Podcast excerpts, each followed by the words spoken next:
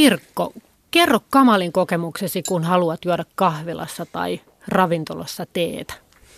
Se on pikimustaa nestettä, joka maistuu vanhalta kahvilta. Ja se tarjoillaan teenä. Ja syy on se, että se kannu on entinen kahvikannu. Niin se, ne on semmoisia aivan yleisimpiä kauhistuttavia hetkiä, mikä tulee teen ystävän eteen.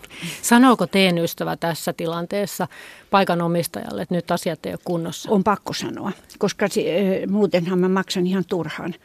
Että kyllä mä yleensä sanon ja hyvin kohteliasti sanon, että anteeksi, mutta teidän teevetenne maistuu kahvilta. Ja sitten yleensä sanotaan, että oho.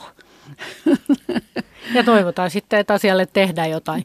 No Anna, onko väärin vai oikein laittaa tämmöinen käytetty teepussi pikkulusikkaan ja sitten kiertää se naru pussin ympärille ja sitten puristaa vielä viimeiset maut pussista kuppi, että tulisi, tulisi oikein hyvää teetä? No jos haluaa oikein hyvää teetä, niin ei kannata te- tehdä sitä. Että tota, tietysti makuja on erilaisia, mutta minä en tekisi sitä. Eli se silloin teessä on semmoisia tannineja, jotka ei irtaannu tavallaan siinä hauduttaessa, mutta sitten jos sen puristaa, niin ne kitkerät osat tulee sitten siihen teehen ja sitten siitä tulee semmoista kitkerää. Eli kamalaa, siis täysin päinvastoin, mitä näkee tehtävän. Kyllä. Oletko sä nähnyt, että ihmiset tekee tätä puristelua? Kyllä, se on aika tavallista.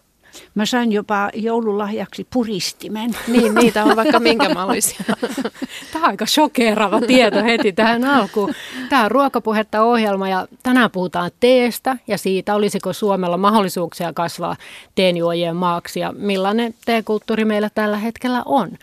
Ja keskustelemassa ovat Juvalaisen teehuoneen omistaja, teesomelier, äh, tai oikeastaan Tea House of Vehmais, eli Vehmaan kartanon teehuoneen omistaja Anna Grutenfeld Paunonen ja Teen ystävät ryn puheenjohtaja Pirkko Arstila. Minä olen Hanna Jensen ja johdattelen ruokapuhetta ja lämpimästi tervetuloa. Kiitos. Kiitos, kiitos. Teen ystävät ryn sivulla sanotaan, että liian usein meille tarjoillaan teenä esanssin makuisia teepusseja kahvinmakuisessa vedessä, eli juuri niin kuin Pirkko äsken kuvailit.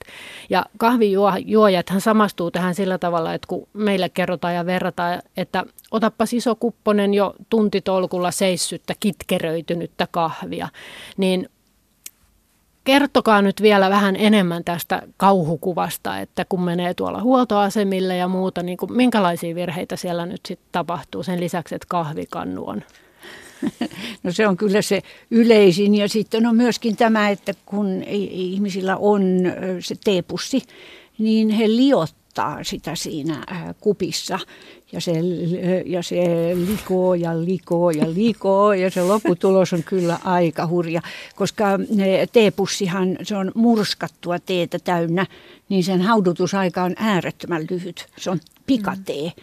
että sen pitäisi oikeastaan vain käydä siinä kupissa. Entä Sanna, mitä kaikkea sä oot nähnyt?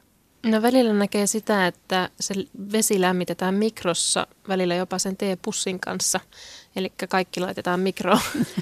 tai sitten yksi, mikä aika tavallinen on, että, että tota, vihreitä teetä haudutetaan kiehuvassa vedessä. Joo, sitä näkee paljon. Mm. Mitä sille tapahtuu sille teelle, kun se menee mikroon? Oletko tutkinut asiaa? No ei se ainakaan paranna sitä. Siitä tota, tulee pahaa. Niin, niin. niin. Eli tietysti kun on olemassa tietynlaiset haudutusohjeet, ihan niin kuin mitä tahansa muutakin ruokaa valmistettaessa, niin, niin, niin jos tekee eri tavalla, niin se lopputulos ei ole optimaalinen.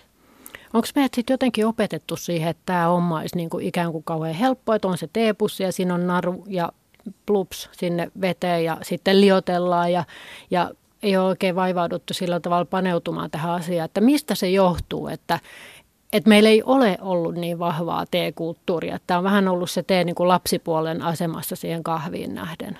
Mutta silloin kun meillä vielä oli kodeissa aika paljon mustaa teetä, jota haudutettiin, niin silloin haudutettiin kanssa niin kuin hirveän pitkään. Et me, melkein joka kodissa on semmoinen vanha teekannu, semmoinen pyöreä, äidillinen, kaunis kannu ja sinne pantiin lehdet ja kiehuvaa vettä päälle. Ja sit sillä sipuli ei puhuttu haudutusajoista eikä veden lämpötilasta. Että, että nämä on tullut oikeastaan tässä vasta sanoisinko viimeisenä, mm, uskaltan 20 vuotta, kun on alettu puhua lämpötiloista. Ja sitten sitä kautta varmaan ihmiset on oppinut myöskin laittamaan erilaisia muita makuja teehen, että kun on pyritty saamaan sitä kitkeryyttä esimerkiksi siitä pois, niin on laitettu maitoa tai hunajaa tai mä koen, että se ehkä sieltä tulee se, että ei ole oikein pidetty loppujen lopuksi siitä teen mausta sitten ihan sellaisenaan, niin sitten on pyritty sitä lieventämään jollain. Tämähän on se brittien juttu. Niin, kyllä. Eli kun britit on tehneet aina teensä niin kuin mustaksi ja kitkeräksi, niin sitten he panee siihen joukkoon kermaa ja ää, sitruunaa ja sokeria, hunajaa. Ja venäläiset puolestaan panee hilloa. Niin teen ihan teehen sisään hilloa. Niin, niin kun niin. sulla on se kuppi, niin sinne, sinne joukkoon sekoittavat. Aivan.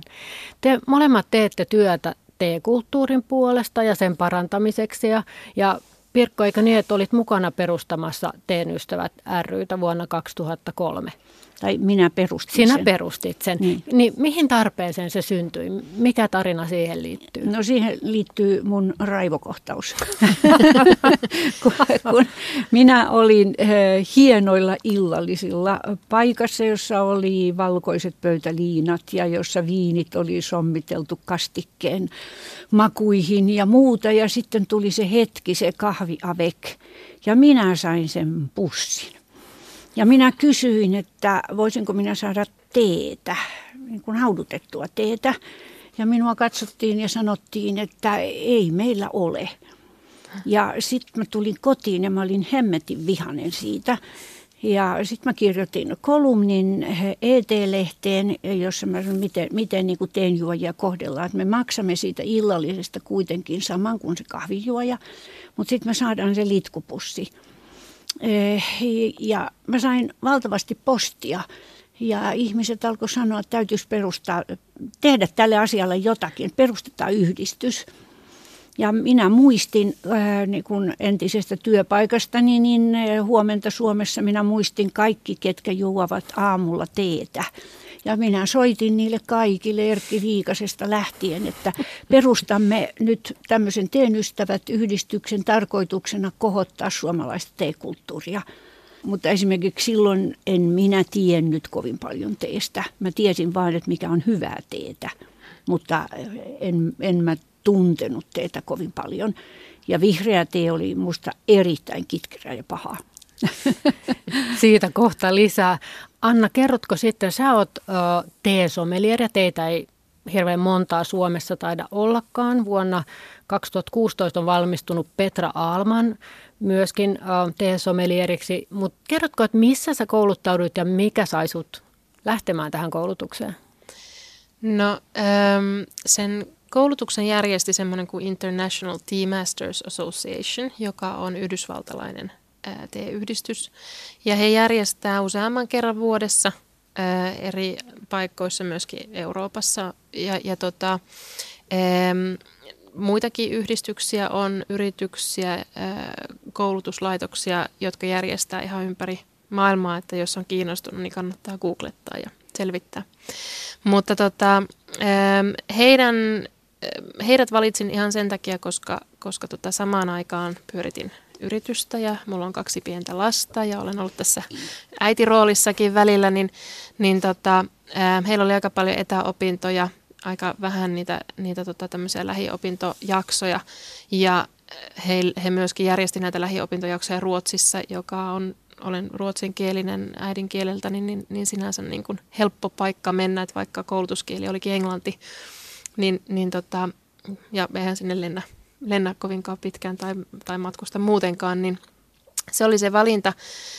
Sisältöhän näissä on aika pitkälti sama, eli perehdytään sekä teoriaan, historiaan, tuotantotapoihin, eri lajikkeiden eroihin, yhtenäväisyyksiin, terveysvaikutuksiin.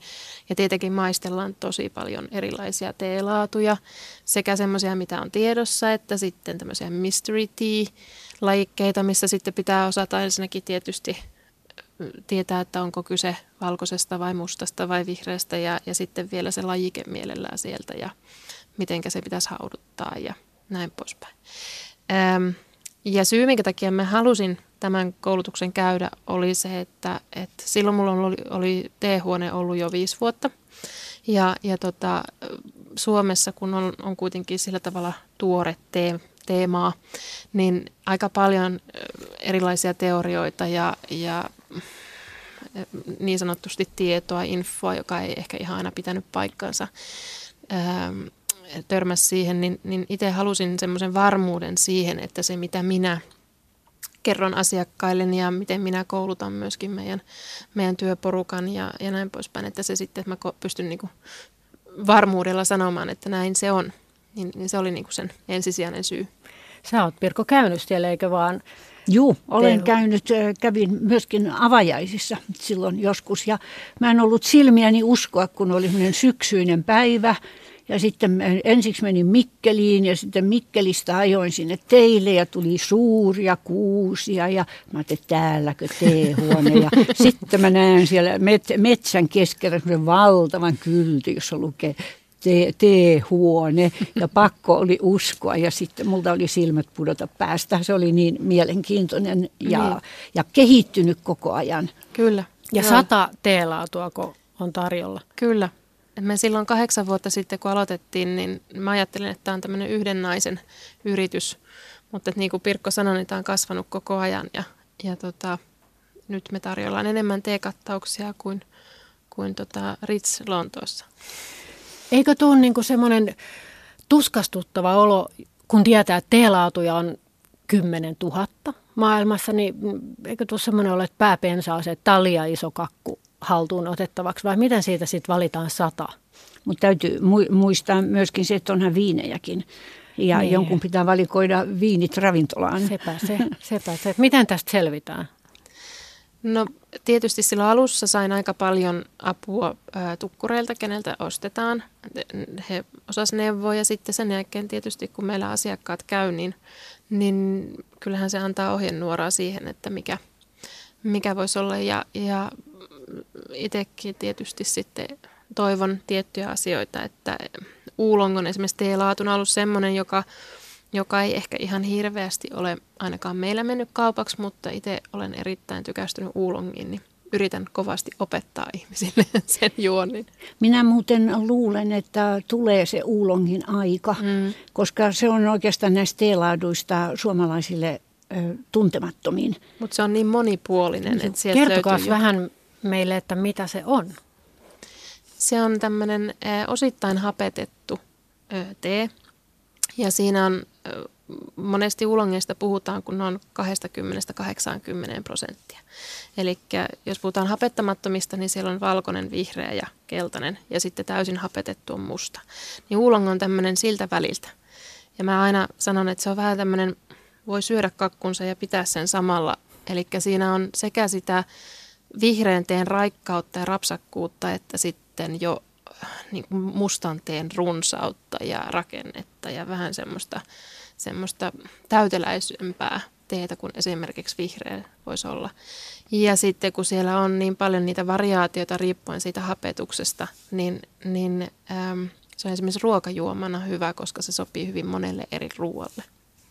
Onko se sun yksi suosikeista? On. Se on e- ehdottomasti kuuluu mun suosikkeihin. Ja ähm, mä nautin myös sen visuaalisuudesta, koska ne lehdet näyttää niin kuin rusinoilta. Ne on niin kuin rypistyneitä pieniä rusinoita. Ja sitten kun niitä hauduttaa, ne lehdet avautuu ja jotkut on yhtä isoja kuin haavanlehdet.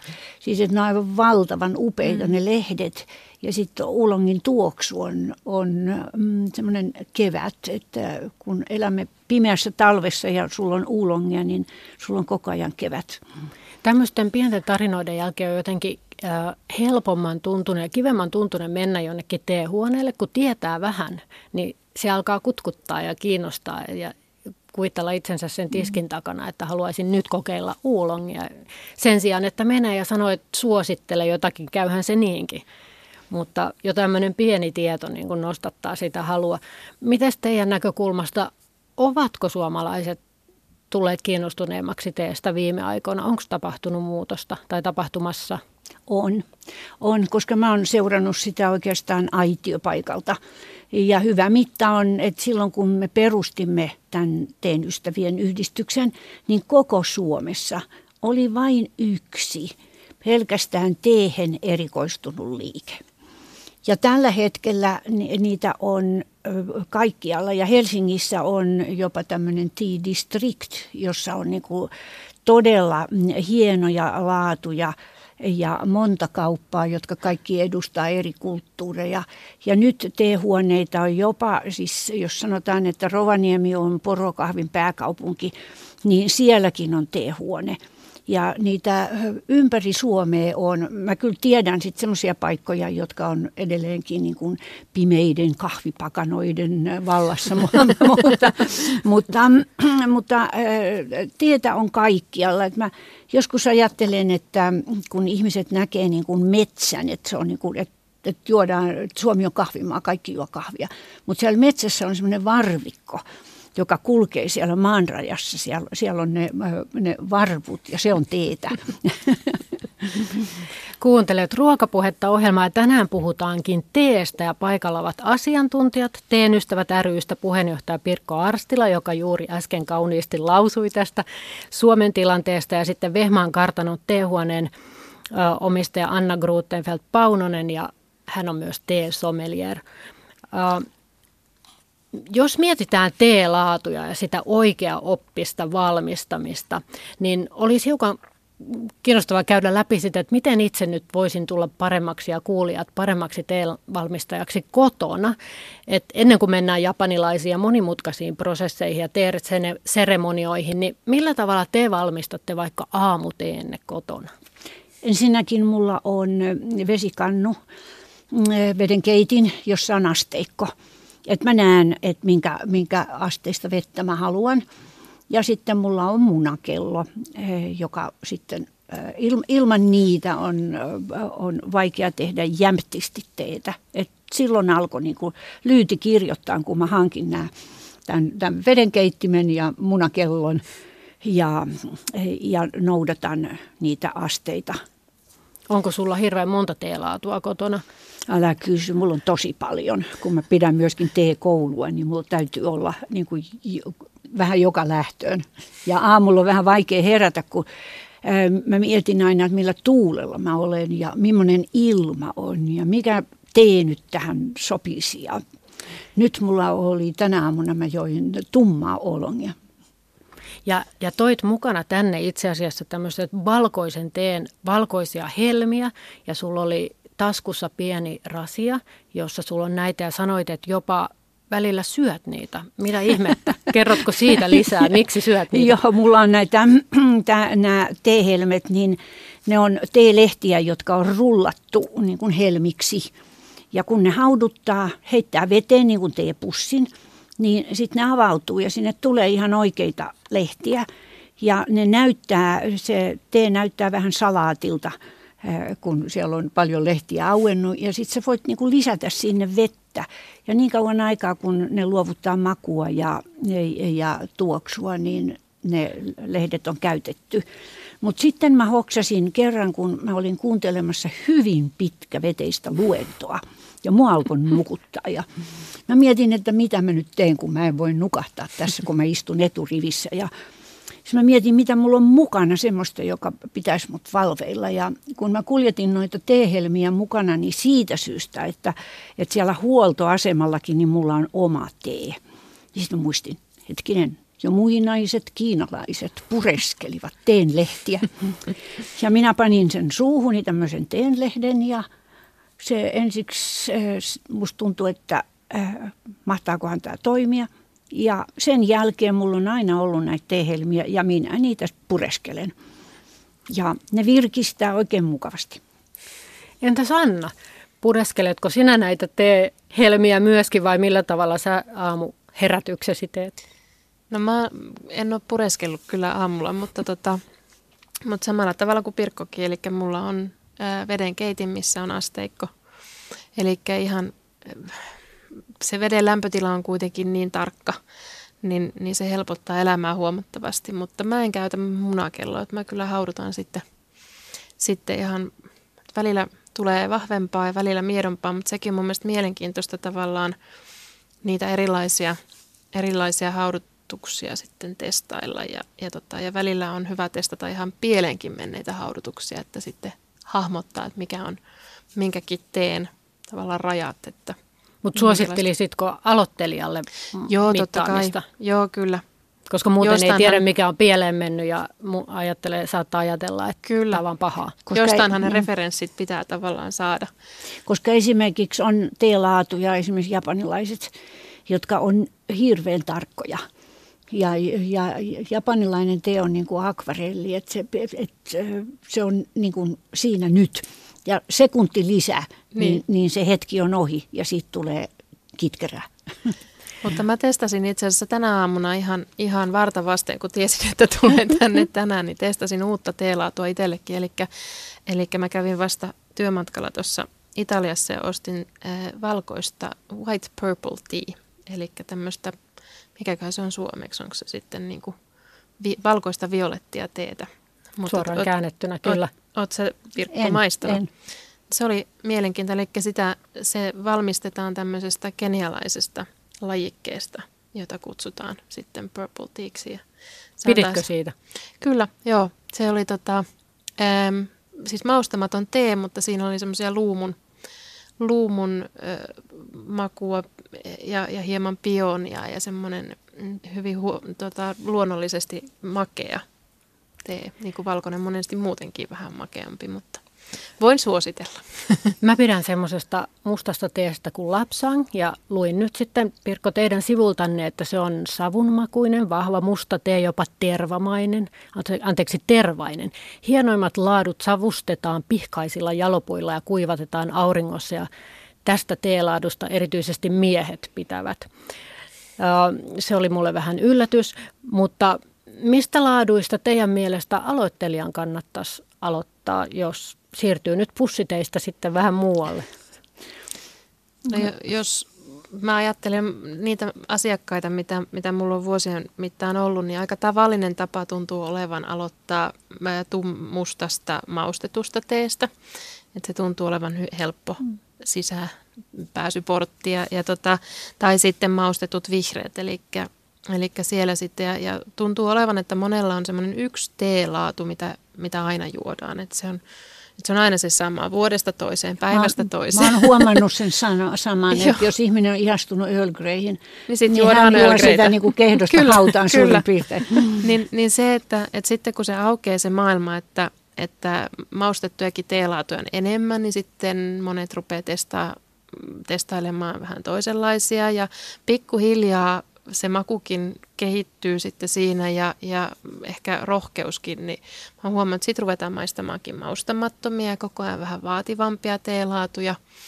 Eli mun mielestä ei kannata, kannata pelätä tavallaan aloittaa jostain ja, ja tee on nautinta-aine, niin tärkeintä on, että nauttii siitä, koska silloinhan myöskin mielenkiinto herää ihan eri tavalla.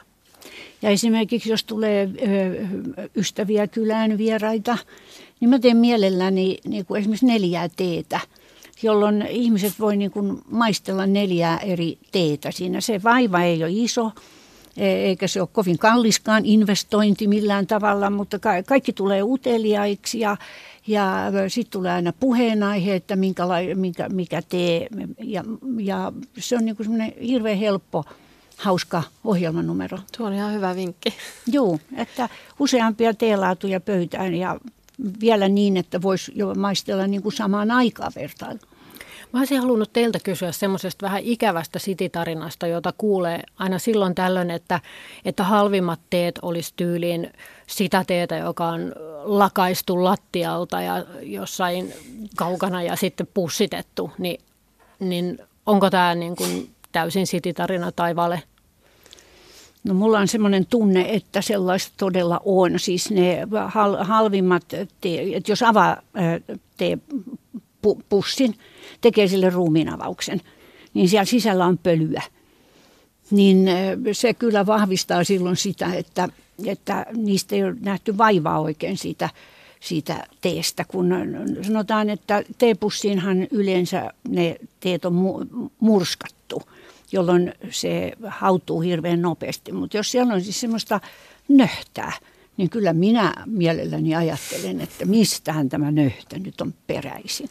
Eli semmoinen niin terve epäilys. Kyllä, kyllä. Että mun mielestäni kannattaa kyllä tehdä tämmöinen oman teepussinsa testi, että kurkistaa, että mitä siellä pussissa on, miltä se näyttää, miltä se tuoksuu.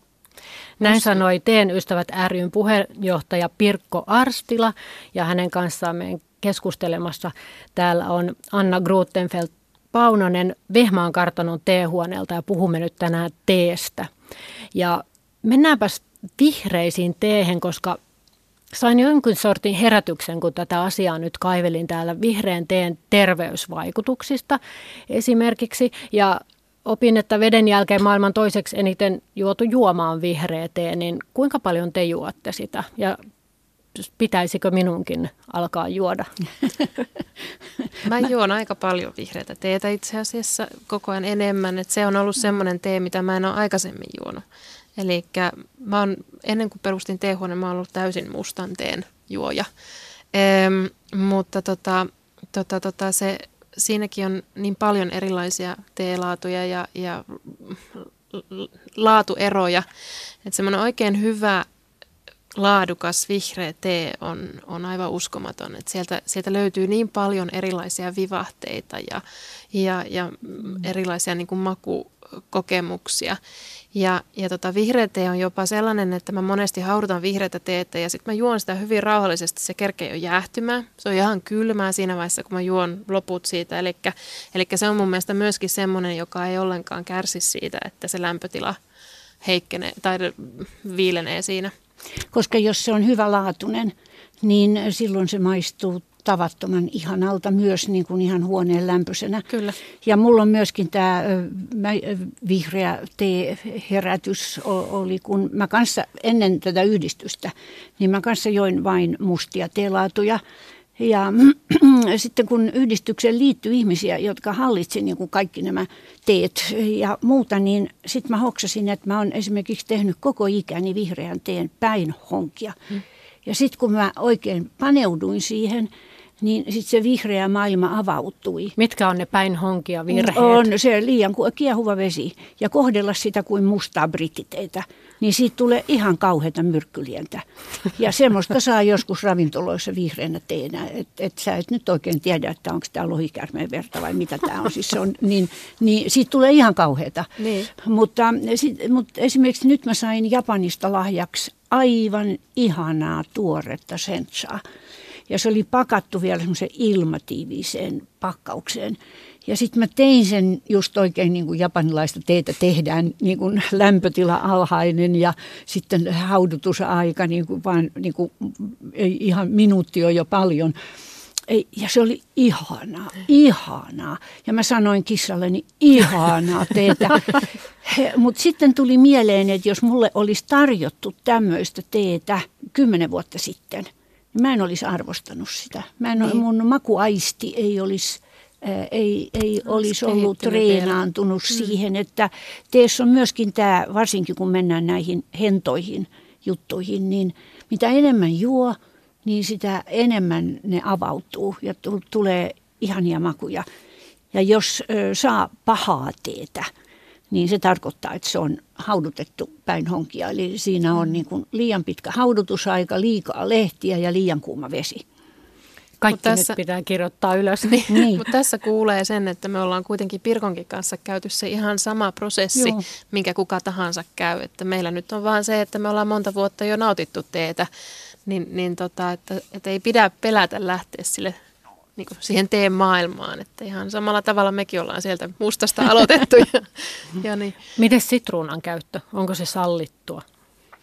No, kyllähän ihminen saa panna tehensä vaikka silliä, jos niin haluaa. Ja sitä kukaan ei poliisi tule paikalle. Mutta... Pitäisikö tässä lukea rivien välistä nyt oikea vastaus? ei, ei mutta, mutta esimerkiksi britit tykkää siitä, että siellä joukossa on se mm. sitruuna, mutta nämä vihreät teet, niin äh, niihin sanoisinko, että sitruuna kyllä voi pilata hienon niin. teen.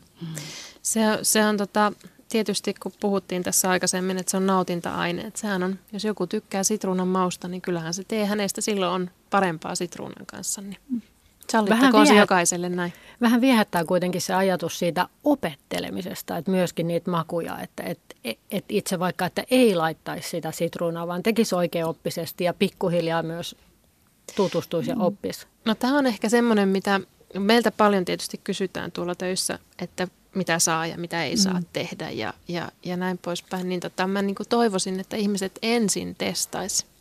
Et kun sitäkin näkee niin paljon, että, että heti kun on kaadettu teekuppiin, niin siihen lisätään jo jotakin tai jopa kaadetaan maitoa ennen teetä tai, tai näin, että, että tavallaan haastaisi itteensä siinä mielessä, että, että aina niin kuin ensin maistaisi. Sitten jos tuntuu, että haluaa laittaa siihen jotain, niin laittaa sitten. Mutta että sehän myöskin kehittää sitä makuista. Että se on pieni asia, mutta että kun sitä jatkuvasti tekee, niin koko ajan kehittyy.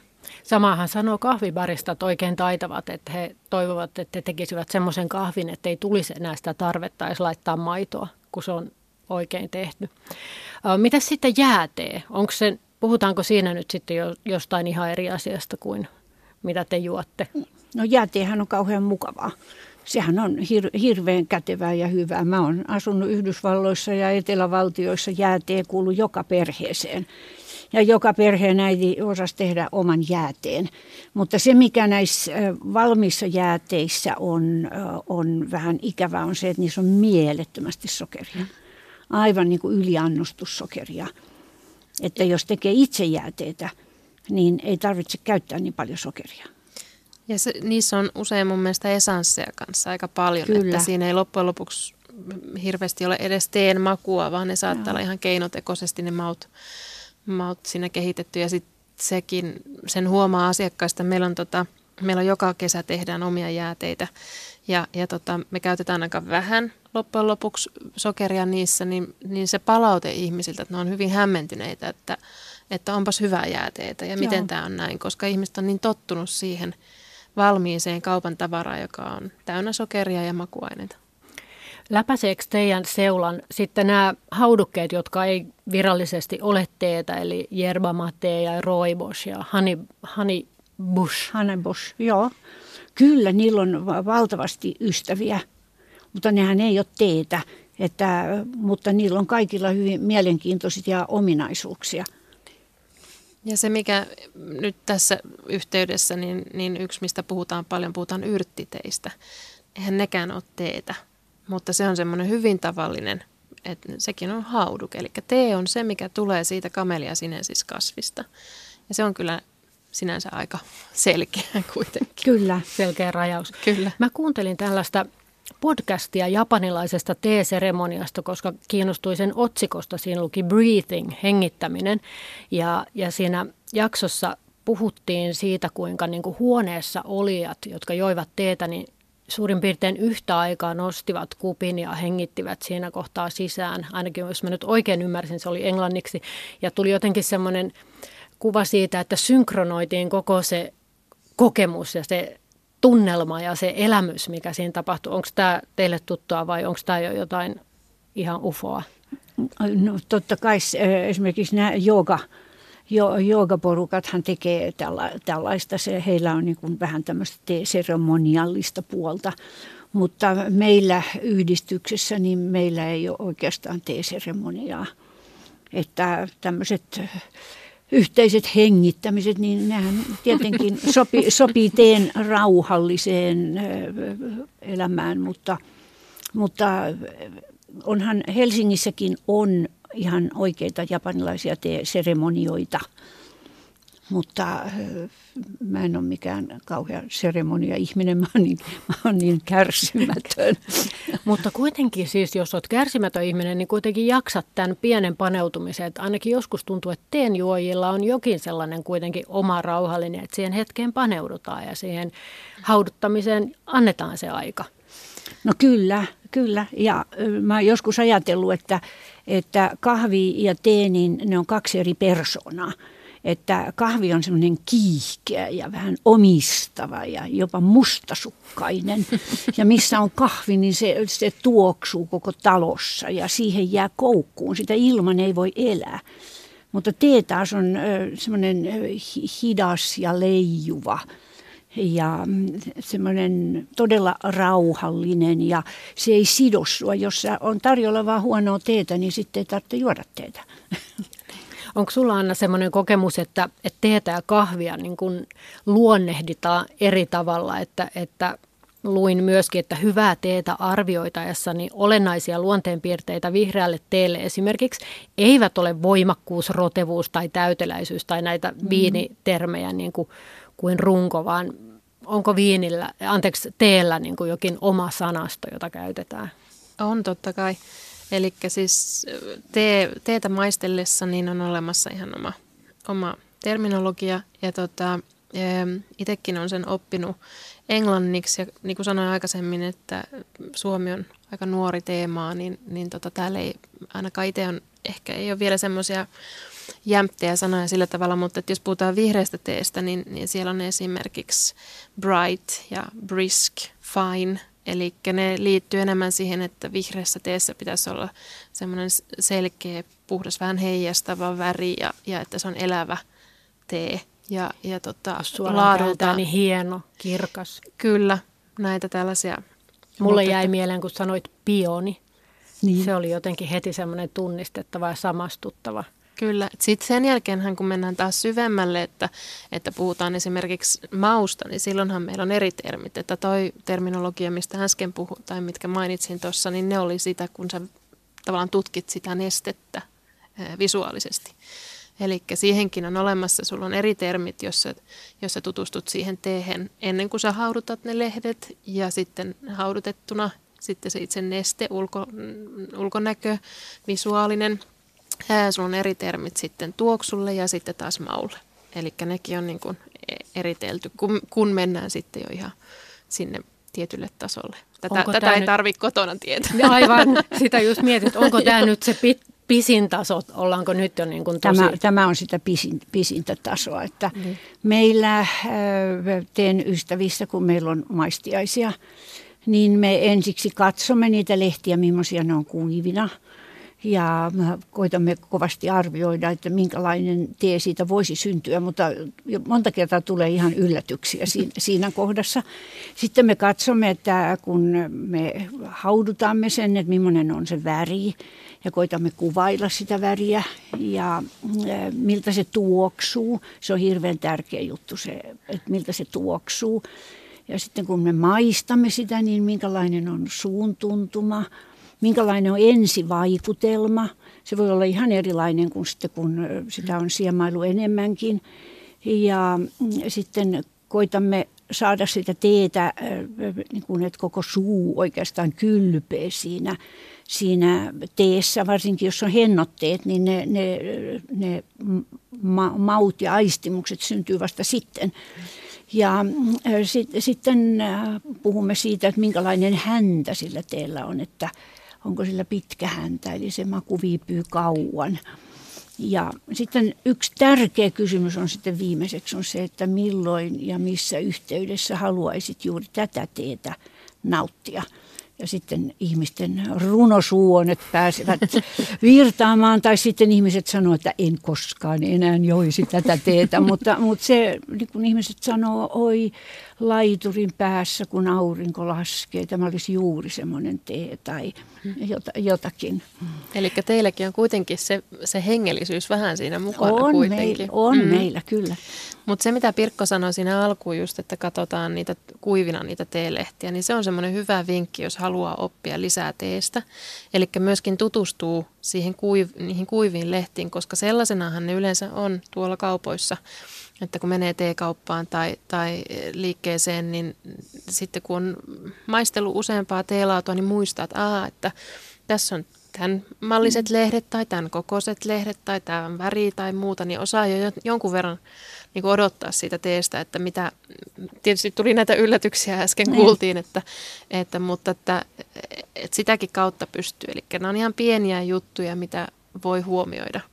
Tässä ja, teidän puhuessani niin maistoin nyt, kun laitettiin ehkä puoli tuntia sitten tähän näitä valkoisia helmiä, eli valkoisen teen, ja, ja tota, nyt ne on avautunut tässä kupissa ja ne on ollut tässä nyt no. jonkun aikaa. Mä maistoin sitä ja, ja odotin, että kun ne on nyt tuossa lionnut niin kauan, niin tulee se kitkerä hyökkäys päälle, jota ei, ei sitten tullutkaan. Näin, mm. Näistä ei tule. Näistä ei tule. Ja nyt kun sä katsot tätä, niin sä näet täällä nämä teen lehdet. Täällä on ne alkuperäiset teelehdet, jotka joku on poiminut pensaasta – ihan ne muuttuu niin kuin semmoiseksi kuin ne on alun perin ollut. Ja kun tuon kupin nosti uh, huulilleen, niin ensimmäiseksi tulee se semmoinen joku kukkakedon tuoksu kevä, keväinen ja, ja sitten se on, toi on kyllä miellyttävä kokemus. Täällä puhutaan nyt teestä oikein tosissaan. Kuuntelet ruokapuhetta ohjelmaa ja paikalla ovat Vehmaan kartanon teehuoneomistaja Anna Grutenfeld Paunonen, teesomelier ja myöskin teen ystävän rystä puheenjohtaja Pirkko Arstila. Sitten olisi teiltä kiinnostavaa kuulla, että, että kun oikein mennään niin kuin jopa tulevaisuuteen ja sitten näihin tosi tietäjiin tällä hetkellä, niin sitten aletaan yhdistellä teetä ja ruokaa. Ja jossain jopa yhdistellään vissiin teelaatuja ja sikareita ja kai tämänkin asian voi viedä niin kuin ihan, ihan tosi pitkälle. Ja Tasokas helsinkiläinen ravintola Savoi on ainakin ryhtynyt teekulttuurin edelläkävijäksi. Pirkko, kerrotko mitä siellä on tehty? Joo, siellä ajateltiin, että, että entäpä jos tee olisikin alkoholiton vaihtoehto. Että ihmiset, jotka ei halua alkoholia, niin heille tarjottaisiin teetä. Ja silloin heillä oli sommelier, joka oli erittäin kiinnostunut ö, myös teestä. Ja hän kehitti semmoisen, että mit, mitkä teet vastaavat mitäkin viiniä. Ja jos menee Savoihin syömään ja sanoo, että haluan tähän ruokaan sopivan ää, alkoholittoman vaihtoehdon tai taikka tietää ja sanoo, että haluan tähän sopivan teen, niin, niin se tulee. Ja myöskin kertomus, että mikä tee se on sitten ja muuta. Ja minun teki hyvin suuren vaikutuksen se, että, on, että he tarjoavat kiinalaisen mustan puerteen, joka on semmoinen antiikki tee niin he tarjoavat sen viinilasissa huoneen lämpöisenä ja se vastaa Bordeaux punaviinia. Ja mä, hän raitistuin aivan valtavasti, kun, kun mä aloin istua television ääressä ja join, join niin kuin tätä muka Bordeaux punaviinia, koska se on, se on niin kuin rotevaa ja se, se vastaa niin kuin suun tuntumaltaan myöskin Bordeaux punaviiniä. Entä väri? Minkä Joo, väri, väri huijaa sut ihan täysin. Ja mä, mä voin kertoa, siis me ollaan, tämä ruoan ja teen yhdistäminen on yksi asia, mikä mua kiinnostaa henkilökohtaisesti ehkä eniten tässä mun koulutuksessa. Ja, ja tota, ja meillä oli nyt ensimmäisen kerran helmikuussa tämmöinen, esimerkiksi tämmöinen juustoilta, jossa meillä oli, meillä oli viinilista, mutta sitten meillä oli myöskin teelistä. Eli meillä oli viiden pien juustolan juustoja, suomalaisten juustoja, juustoja. Ja jokaiseen juustoon sitten paritettiin sopiva tee. Ja, ja se herätti hirveän paljon mielenkiintoa ja me ollaan tehty tämmöisiä parituksia muitakin. Ja tota, lisää on tulossa kyllä ehdottomasti, koska se on ollut semmoinen, mistä ihmiset on ollut myöskin hirveän kiinnostuneita. Eli mä uskon, että tämäkin on semmoinen asia, joka, joka tulee olemaan, olemaan hyvinkin iso trendi Suomessa toivon mukaan parin vuoden sisällä. Että Tämä juustot ja tee. Ei, ruoka ja tee. Joo, ruoka ja tee. Yleensäkin. Ruoka, Mutta ruoka, juustoissa on joo. se hyvä puoli, että kun tee on lämmintä, niin se nostaa niistä juustoista ihan eri makuja mm. kuin viini. Ja, ja tota, viini ja teen ma- makumaailma on hirveän samanlaisia. Eli siellä mä väitän, että jokaisen ruokaan pystyy löytämään sopiva tee viinin sijaan. Kyllä, mm. kyllä. Sä oot vissiin tehnyt joskus koktailinkin. Mä muistan sosiaalisessa mediassa mm. nähneeni jonkun kuvan. Mitä siinä oli? Öm, nyt mä mietin, että mikäköhän kuva, mutta meillä on, on koktaileja kyllä. Että meillä oli esimerkiksi kesällä me, me tarjoiltiin kaikista kuudesta eri tee laadusta tarjolta. Meillä oli esimerkiksi puerista tehty shangria. Ja sitten meillä oli mustaan, musta tee, mikä oli tämmöinen vähän kirrojal-tyylinen. Meillä oli valkoinen tee, joka oli Martinin tyylinen. Ja meille hirveän tärkeää oli se, että sieltä maistuu se tee. Koska niin usein, varmaan Pirkko on mm. samaa mieltä mun kanssa, että hirveän usein kun törmää johonkin tee-juttuun, niin ajattelee, että ah kiva, mä maistan. Ja sitten ei sitä kyllä sieltä löydä sitä teetä kyllä hakemallakaan. Niin, se, on siinä tee nimessä. niin, niin, kyllä. niin, niin meille se oli hirmu tärkeää, että se nousee sieltä Aasialaisten turistien määrähän kasvaa koko ajan Euroopassa ja, ja monissa aasialaisissa kulttuureissa juodaan ruoan kanssa teetä, niin alkaako tämä näkyä teillä, teidän mielestä Suomessakin, että tee otetaan helpommin mukaan siihen ruokaan? Mä luulen, että ihmiset on niin kiinnostuneita ja, ja ruokatrendit on kuitenkin semmoisia, mitä mitä ihmiset seuraa ja halutaan löytää uusia mm. juttuja, niin mun mielestä ehkä suomalaiset kokit kannattaisi ottaa tästä nyt niin kuin vinkkiä. Että kun pohjoismaalainen ruokakulttuuri on tällä hetkellä niin hot ja, ja pinnalla, niin, niin se, että sitten he ottaisivat sen teen vielä siihen. Ja... Mikä maa muuten on tällä hetkellä edelläkävijä teekulttuurista? Ah, no se ei ole kyllä Britannia enää. Sorry. Että, niin, kyllä mun mielestä niin, kyllä Japani on tällä hetkellä, niin kuin, se on niin, super. Se on ja sitten ne osaa myöskin mm. muuntaa sen teen, mitä ihmeellisemmiksi. Samoin Taivan, mm. jos ajattelee, Taivanissa on mitä ihmeellisimpiä juomia esimerkiksi, niin. joten pohjana on ihan oikea tee. Kyllä. Ja he on, he on keksineet siitä vaikka mitä. Mutta joudutaanko sanoa hyvästi, että kello viiden teille, sehän on aika ihana konsepti. No se, no. On hyvä, se on hyvä konsepti ja mun mielestäni sitä ei pidä romuttaa, mutta siihen kello viiden teehen voi tehdä niin kuin useampia teevaihtoehtoja, että se ei välttämättä tarvitse olla se piki, pikimusta niin. Mä tietysti toivon, että, että se ei romutu, kun mun niin. yritystoiminta perustuu siihen, että, että me myydään afternoon tiitä, mutta tota, Ähm, se on kuitenkin ollut kohta 200 vuotta myöskin Briteissä pinnalla ja vielä aika vahvasti tuolla mm. entisissä alusmaissa on mahdollista nauttia hotelleissa afternoon teitä. Et, et mä luulen, että et ei se nyt kokonaan kuitenkaan häviä, että vaikka se nyt ehkä, ehkä niin kuin trendikkäimpiä enää ole, mutta että kyllä siinä on semmoinen viehätys. Mutta nyt, nyt se on ö, tulossa tai tullut niin kuin Helsinkiin että on kahviloita ja mm, paikkoja, joissa nyt on sitten kello viidenteen. Ja musta niin, on, hirveä, musta on niin kuin todella kannatettava, kyllä. kannatettava juttu. Ja sä tiedät tämän, koska etkö järjestä tämmöisiä T-kävelyjä, T-district, eli T-aluekävelyjä? Kyllä, mutta siihen ei kuulu, no juu, siihen kuuluu kello viiden T, se päättyy kello viiden teehen. Eli, eli kun me päätimme keksiä teen päivän, joka olisi niin kuin kaikissa Suomen teeliikkeissä, niin kuin teilläkin on Kyllä. siellä. Niin sitten me päätettiin, että mikä päivä, no se on Tean nimipäivä. Se sopisi niin kuin hyvin teenpäiväksi.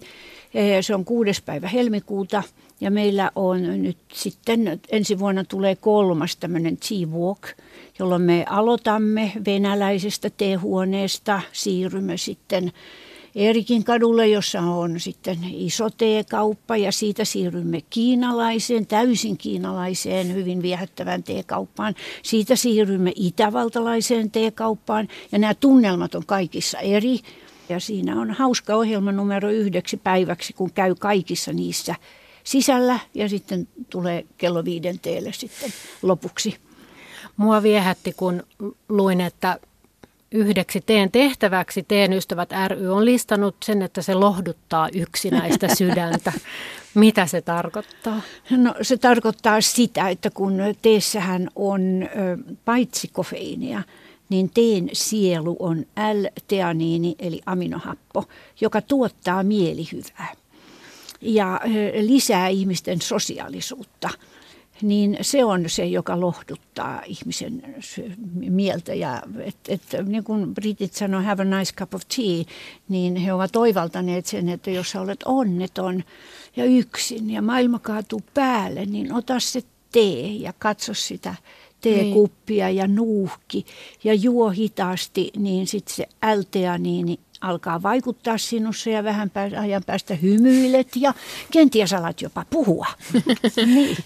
Kiitos tästä hyvästä neuvosta ja teekuppi odottaa tässä vieressä ja kiitos hyvästä keskustelusta. Kiitoksia. Kiitos itsellesi.